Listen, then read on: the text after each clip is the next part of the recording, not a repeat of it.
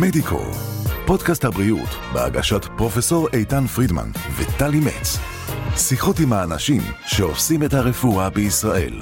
אם קרה לכם ששמעתם קליקים בלסת, או שהלסת ננעלה לכם, או ששמעתם חריקות כאלו מהלסת כשאתם לא עושים, תדעו לכם שאלו ועוד כמה סימפטומים, הם, הם בעצם מאפיינים להפרעות במפרק הלסת.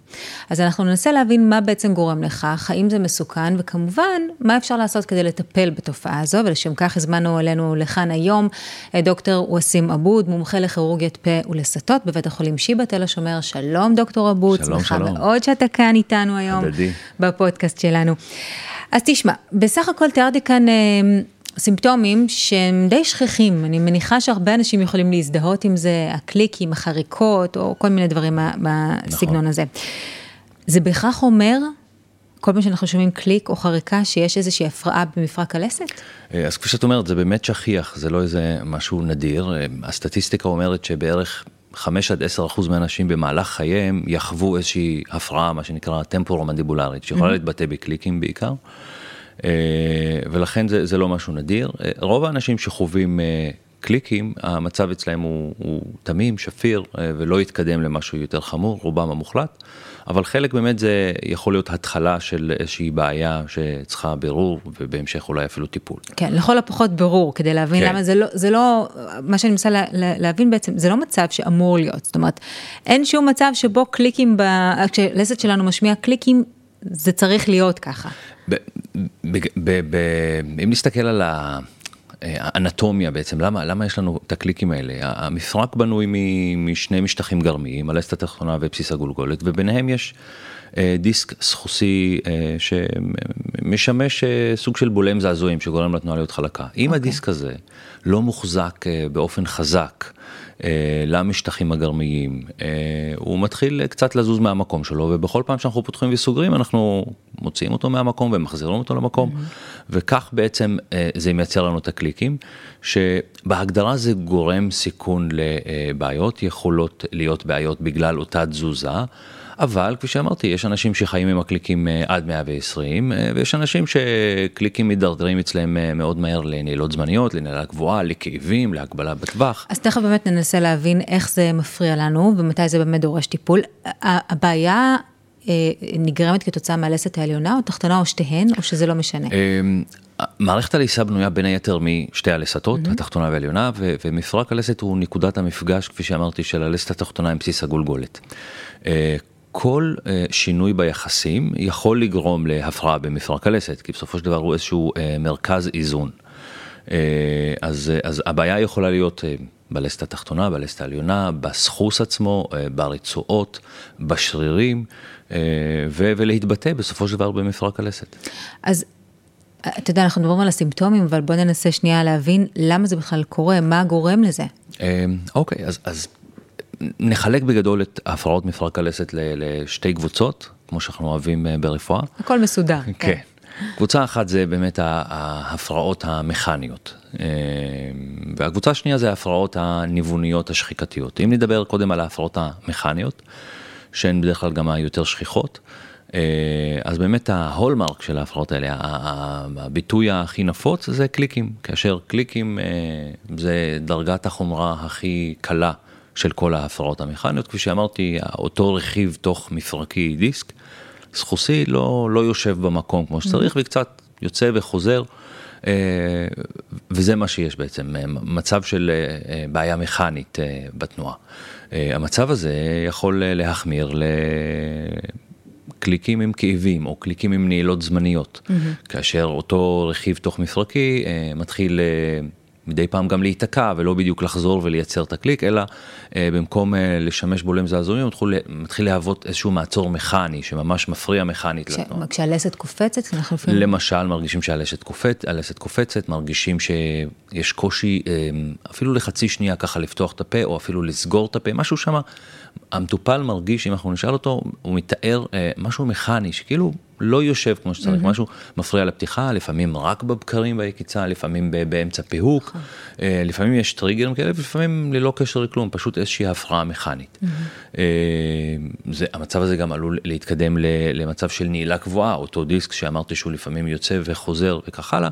הוא יכול להיתקע בעמדה שלא מאפשרת פתיחה של הפה. המטופל פשוט נעול, לא במשנן סגור, אבל יש לו מגבלה משמעותית בפתיחת הפה.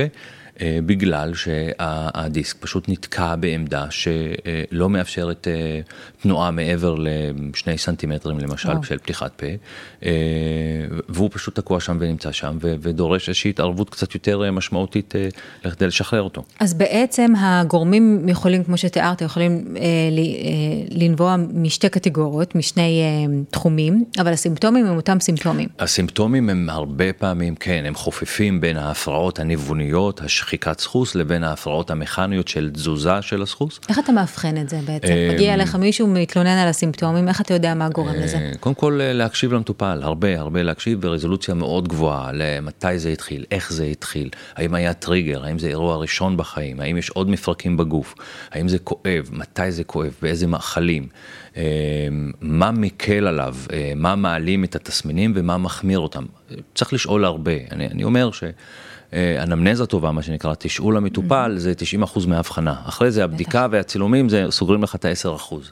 אז אה, הרבה שאלות שמכוונות אה, בדרך כלל לאחת הקטגוריות, ואז הבדיקה הקלינית, שהיא צריכה להיות די שונה בין שתי ההפרעות האלה במבחנים האובייקטיביים, ולבסוף, האדימות, ה-MRI, ה-CT, וכל שיטות הדימות. אז בעצם יש אה, סדרת אה, תשאול ובדיקות, אז אתה מתחכה אחר המקור של הבעיה, ואז אנחנו מגיעים לדבר האמיתי. לטיפול. כן, אבל, אבל אמרת המקור, וזה כן. באמת, אני רוצה להתעכב על זה, כן. כי כש, כשאנחנו אומרים אנחנו מתחקים אחר המקור, הלוואי וזה כך, כי הרבה mm. פעמים אנחנו זה לא מדברים... זה לא כזה פשוט. לא כזה פשוט. הרבה פעמים אנחנו, לרוב אנחנו מדברים ברפואה במונחים של גורמי סיכון ולא גורמים. Mm. כלומר, אנחנו יודעים שיש 1, 2, 3 גורמי סיכון, אה, שאצל אדם מסוים אולי מספיק גורם סיכון אחד בשביל שתתפתח בעיה, ואצל אדם אחר, אה, שיש לו אולי ארבעה גורמי סיכון ואצלו לא תתפתח בעיה. Mm-hmm. גורמי הסיכון רבים, הדברים הכי פשוטים והכי טריוויאליים, לעיסת מסטיקים מרובה, שזה כן. כאילו המסטיק המושמץ שדופק את מפרקי הלסת. שלא עושה שום דבר טוב בעצם. כן, אבל, ועדיין אנשים לא עושים מסטיקים, בזמן שאנחנו משוחחים כנראה מאות אלפים מסביב לעולם. אה, אז המסטיק הוא באמת גורם סיכון ידוע, לעיסה מרובה מוגזמת היא גורם סיכון. שחיקת שיניים? שחיקת שיניים בוודאי, זה, זה גורם סיכון, הרבה פעמים אנשים לא מודעים לזה, ו- וצריך איזשהו תחקור אה, כדי לדעת באמת כן או לא אה, שוחקים נכון. ומהתקים שיניים, יש כמה תבניות של שחיקה והידוק, וזה לא תמיד פשוט לאבחן את זה, בוודאי זה גורם סיכון נוסף, חבלה, חבלה אקוטית, אפילו חבלה לא ישירה, לא חייבת להיות חבלה ישירה לפנים או למפרק הלסת, יכולה להיות חבלה לא ישירה. ישירה בתאונת דרכים, שיכולה כן. לגרום להתפתחות, יכולה להיות טריגר אצל אנשים מסוימים, טריגר להתפתחות בעיות במפרק הלסת. אמ, לפעמים אמ, טיפולי שיניים אינטנסיביים, פתיחת mm. פה מוגזמת, אה, ולפעמים טיפולי שיניים שמשנים את ה... את השיניים באופן משמעותי, את, את שיקומים טוטאליים, כן, אה, מנח. שמשנים ו... את הקומה הסגרית, אז הרבה פעמים המערכת הלעיסה לא מסתגלת לשינוי הזה ומתחילה לפתח בעיות ושיבושים במפרק הלסת. טוב, זה בלתי נמנע שנגיע כן. לאופן הטיפול. זה על קצה המזלג. אני מתארת לעצמי שזה הרבה יותר אה, עמוק וסבוך ו- כן. וממושך מזה, אבל בסוף, אה, הרי הטיפול, אני מתארת לעצמי, מושפע מכמה זה מפריע לאורך החיים של הבן אדם, נכון. כמה זה מגביל אותו, כמה הוא סובל מזה, כמו שאמרת, יש כאלה שיכולים לחיות עם זה עד 120, ויש כאלה שבאמת אה, יהיו מוגבלים בצורה מאוד מאוד משמעותית אה, ולא טובה, אה, באופן הפתיחת הלסתות שלהם. אז בהנחה ובאמת יש צורך בטיפול, ו, וזה לא הולך איתו עד, עד, עד סוף החיים, מה שנקרא, מה אפשר לעשות? אז ככה, בגדול אנחנו מתחילים במה שנקרא טיפול לא כירורגי, טיפול uh, שמרני. Uh, אם ככה ב, ב, uh, נציין את הטיפולים המסורתיים המקובלים שהם נכונים לרוב בעיות מפרק הלסת, בין אם זה בעיה ניוונית, שחיקתית, או אם זה בעיה של שיבוש פנימי מכני. אז ההמלצה היא קודם כל להימנע מהרגלים מזיקים. אם, אם אנחנו יודעים ומזהים הרגלים מזיקים, ליסת מסטיקים, החזקת חפצים בין השיניים, ישיבה לא נכונה מול המחשב שעות מרובות וכאלה, אז קודם כל לבטל הרגלים, להתחיל מהכי פשוט. כן. אורחות חיים, הרגלים מזיקים, צריך לבטל. זה דבר ראשון. דבר שני, בדרך כלל, אם אפשר להגיד, ככלל אצבע, להימנע ממאכלים קשים במיוחד. Mm. מסטיקים בוודאי, אבל יש יש כל מיני דיאטות וסוגים של תזונה שיכולים להיות מאוד אה, בריאות, אבל אה, אנשים מסוימים עם אה, מפרקי לסת שהם לא מאוד חזקים, אולי לא, לא נכון עבורם לאכול דיאטה תזונה שמורכבת מאגוזים, שקידים, גזר ותפוחים. כן. כמה שזה בריא, נכון. ואני מאוד מאמין בתזונה בריאה, אבל, אבל צריך להתאים את, את הדברים האלה באופן אינדיבידואלי. אז גם זה סוג של הרגל בסופו של דבר, צריך, צריך להתאים אותו. נכון. השלב הבא בטיפול בדרך כלל זה איזשהו סוג של פיזיותרפיה עצמית או מודרכת, חימום, עיסוי, מתיחות. ממש תרגילים לעשות כן, עם הלסתות? כן, תרגילים עצמיים, תרגילים עם פיזיותרפיסט, זה נכון לרוב הבעיות, זה משפר את פוטנציאל הריפוי הטבעי של הגוף. Mm-hmm. אנחנו מחממים את האזור, קצת מרחיבים את כלי הדם, ו- ועוזרים לגוף לרפא את עצמו, לגוף יש פוטנציאל ריפוי עצמי, אנחנו צריכים לפעמים רק לא להפריע לו, בדיוק. וקצת לעזור לו. אה, בנוסף, אה, תרופות, תרופות להרפיית שרירים, תרופות נוגדות דלקת. מה, באופן קבוע? לא, בדרך כלל קורס, קורס של שבוע, שבועיים, כמובן, עם המגבלות של אה, תרופות נוגדות דלקת. אנחנו לא רוצים לעשות נזק לא לקיבה ולא לכליות ולא לכבד. וגם לא ליצור תלות. בוודאי. אז, אז צריך לקחת את זה במינונים הנכונים, תוך מעקב, לפעמים צריך בדיקות דם אחרי שבוע, עשרה ימים של נטילה, לראות אם אפשר להמשיך עוד שבוע או שניים. אה, וכך הלאה, זה עוד אה, של טיפול. זה בגזרת הלייט. בוא הלייט. נדבר על התותחים הכבדים. אה, מתי אתה מחליט שאין מנוס מלבצע הליך כירורגי? אוקיי, אז ככה, אם, אם נדבר למשל, נתמקד עכשיו בהפרעות המכניות. Mm-hmm. נגיד המצב ש, שכל מי שיש לו קליקים או נעילות זמניות חושש ממנו, זה מצב של נעילה קבועה במפרק הלסת. Mm-hmm. אז אנשים עם נעילה גבוהה במפרק הלסת ממליצים להם על כל הטיפולים האלה שהזכרתי, בנוסף לסד לילה אגב, סד אה, סיגרי כזה שמכינים אצל רופאי השיניים ומאזנים אותו. אה, אם אחרי חודשיים שלושה לא הייתה הטבה בתסמינים, אין מגמה של שיפור, אין שיפור בטווח התנועה. אה, אגב, לא תמיד יש כאב בנעילת מפרק הלסת, הרבה פעמים המצב נעול בלי כאב. אם אנחנו לא רואים שיפור בטווח התנועה, ו/או הכאבים אם יש, ההמלצה היא בנעילת מפרק הלסת, היא ללכת על טיפול אה, זעיר פולשני, mm. אה, אנחנו קוראים לו ארתרוסקופיה, אה, שמטרתו להזיז את אותו דיסק שננעל, שנתקע בעמדה לא רצויה, מעמדה שמהווה מכשול מכני, להזיז אותו לעמדה שמאפשרת תנועה מלאה של מפרק הלסת. התהליך הזה, ההליך הזה, כאשר עושים אותו בחודשים הראשונים אחרי הנעילה, הוא הרבה יותר פשוט, עם סיכויי הצלחה הרבה יותר טובים, עם ריפוי והחלמה הרבה יותר קלים מבחינת המטופל. Uh, במצבים uh, שנמשכו uh, זמן ארוך, uh, של שנה ומעלה, אחוזי הצלחה יורדים, התהליך הופך לקצת יותר קשה לי כמנתח וגם למטופל לאחר מכן. במצבים כרוניים ממש של נעילה כרונית, אז, אז כבר ארתרוסקופיה לא רלוונטית, ואנחנו כבר, השאלה היא האם אנחנו עושים ניתוח פתוח או לא. אה, אוקיי. כן. זאת אומרת, גם, גם בגזרה הכירורגית יש כמה, כן. כמה שלבים, כמה, כמה דרגות. כן, יש כמה רמות של טיפולים. עכשיו, במידה והחלטת ללכת באמת על פתרון אה, של ניתוח, זה אומר שזה פותר את הבעיה אחת ולתמיד, או שיש סיכוי שהיא תחזור אחר, על עצמה אחרי? אמ, ככה, הניתוח, אם נעשה בטווח של שנה מהנעילה, סיכוי ההצלחה שלו מאוד גבוהים, אנחנו מדברים על מעל 85 אחוז אחוזי הצלחה. fair enough. כן, אחוזי הצלחה נמדדים בטווח תנועה אה, מלא. וירידה בכאבים. שהאחוזים הם, אה, הם בהחלט טובים, אבל, כמו שאני תמיד אומר למטופלים שלי, אה, מטופל שהספיק, אחד, לנעול את מפרק הלסת, שתיים, לעבור הליך כירורגי, יש לו כבר גורמי סיכון. המפרק הזה, אי אפשר להשתמש בו כמו פעם, ואי אפשר, אה, לא יודע, לפצח איתו גרעינים ולאכול מאכלים קשים, כי בהגדרה יש פה גורם סיכון.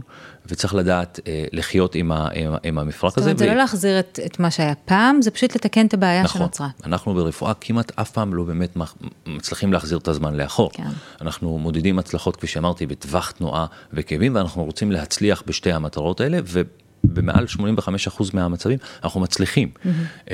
אבל זה לא אומר שהמפרק חזר, אם אותו אדם עבר את ההתערבות בגיל 25, זה לא אומר שאנחנו החזרנו את הזמן לגיל 23 עכשיו והוא מתחיל מחדש. זה לא עובד ככה ברפואה, mm-hmm. צריך להיזהר, בדיוק כמו ספורטאי שעושה נזק לברך, ואומרים, אתה יכול לעשות ספורט, נכון. אבל לקפוץ מ-4 מטרים, אתה לא יכול. בדיוק, זה, זה, זה בדיוק זה. ציינת מקודם מקרה של נעילה קבועה, שזה מקרה שמחייב אה, למהר לניתוח. עד כמה זה קריטי טווח הזמנים הזה? חודשים, זה לא למהר ברמה של שעות ימים, בוודאי שלא, זה לא המצב, אבל אה, כפי שאמרתי, לתת trial, לתת תקופת ניסיון של טיפול שמרני של תרופות, פיזיותרפיה, כלכלה רכה, mm-hmm. סדים סגריים, ואם תוך חודשיים שלושה אנחנו לא רואים אה, שיפור או מגמה של שיפור, ההמלצה היא חד משמעית לא לדחות ולהתקדם לניתוח, כאשר טכנית אה, להתקדם לניתוח גם פה זה לא שאני ממליץ למטופל ויום למחרת הוא זה, ברור. זה פרוצדורה, אז זה וזה רק אחרי שמוצאו האפשרויות הקודמות כן, ש- כן. שהזכרת. אגב, במקרים של שחיקת סחוס התהליך הוא אותו תהליך? אה, לא, זה, זה כבר משפחה אחרת של בעיות. אה, שחיקת סחוס, קודם כל, קורית בכל מפרק בגוף. אה, במעל גיל מסוים אנחנו מתייחסים לזה כאל אה, סוג של אה, התפתחות פיזיולוגית, התנוונות פיזיולוגית של הרקמות, וזה אומר שאנחנו קודם כל צריכים להגיד למטופל שזה מצב, מצב שצריך ללמוד לחיות איתו. Mm-hmm. זה לא מפרק עם סחוס שחוק, זה לא מפרק שצריך עכשיו לכרות אותו ולשים במקומו פרוטזה. ברור. מה זה ללמוד לחיות איתו? זה באמת להימנע מכל אותם הרגלים מזיקים, להיות מאוד ערניים לכל כאב או רגישות במפרק שמתפתחת ולטפל מאוד מהר. Uh, הטיפולים השמרניים של הפרעה מכנית תקפים גם להפרעה ניוונית. Mm-hmm. כאשר השוני העיקרי שבהפרעה ניוונית סיכויי ההצלחה תוך uh, מספר שבועות הם יותר טובים. ו- וחלק גדול מהמטופלים שיש להם התקף ארטריטיס אקוטי, התקף של שיש לו מפרק עם שחיקת סחוס, שיפתח איזושהי אקוטיזציה של mm-hmm. הכאבים. אה, לאחר טיפול אה, בנוגדי דלקת וב, ובעיסויים וחימום וסדים וכאלה, אה, הכאב חולף והמטופל באמת, רוב התלונות שלו חולפות. למה רוב? כי סחוס שחוק, הוא יישאר שחוק. אין לנו בדיוק. דרך כיום להחזיר את הסחוס לאחור. כלומר, תלונות נוספות חוץ מכאב, למשל, חיכוך מוגבר, בתוך, תחושה של חיכוך מוגבר, תחושה של חול. קוראים לזה קרפיטציה בשפה הרפואית. שהמטופל אומר, עכשיו אני כבר, אין לי כאבים, תודה דוקטור, עזרת לי עם הקורס הטיפולי הזה, כן. אבל יש לי שם חול במפרק. הוא צודק, זה עצם שנפגשת מול עצם, זה לא מצב אידיאלי, אנחנו היינו מעדיפים שהעצם תהיה מרופדת בסחוס, ובין העצם המרופדת מצד אחד לעצם המרופדת מצד שני, שיהיה עוד סחוס, אה, דיסק סחוסי ביניהם. וכאשר מתחילים לאבד את הרקמות האלה, מתפתח החיכוך המוגבר הזה, שאין לנו אה, טיפולים אה, פשוטים. יש טיפולים ניתוחיים שבחלק גדול מהמקרים הם לא מוצדקים, כי בסופו של דבר אנחנו מודדים הצלחה.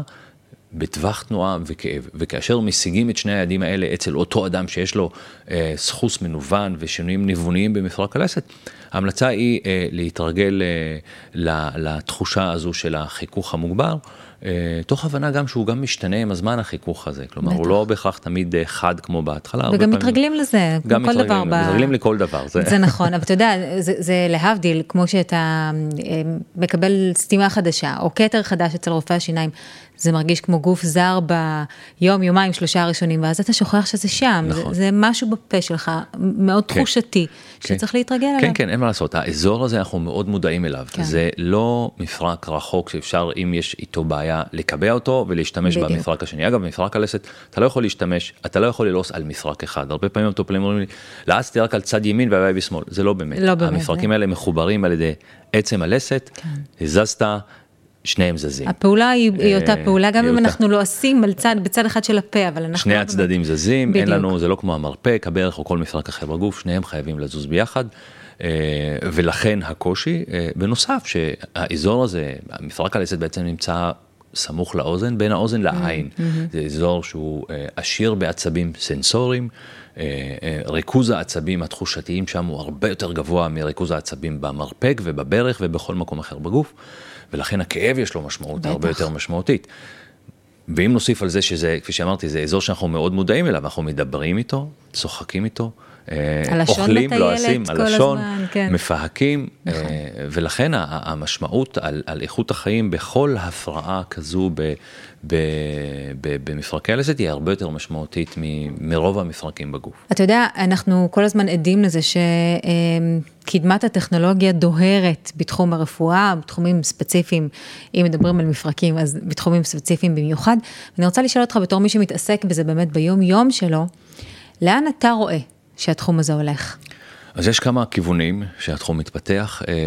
דוגמה אחת למשל, כל הנושא של PRP, פקטורי mm-hmm. גדילה, שאנחנו הם, לוקחים מהמטופל בדגימת דם, מסרכזים אותם, מרכזים אותם ויכולים להזריק אותם שוב לרקמות. יש לזה שימושים ברפואת עור, בשיער.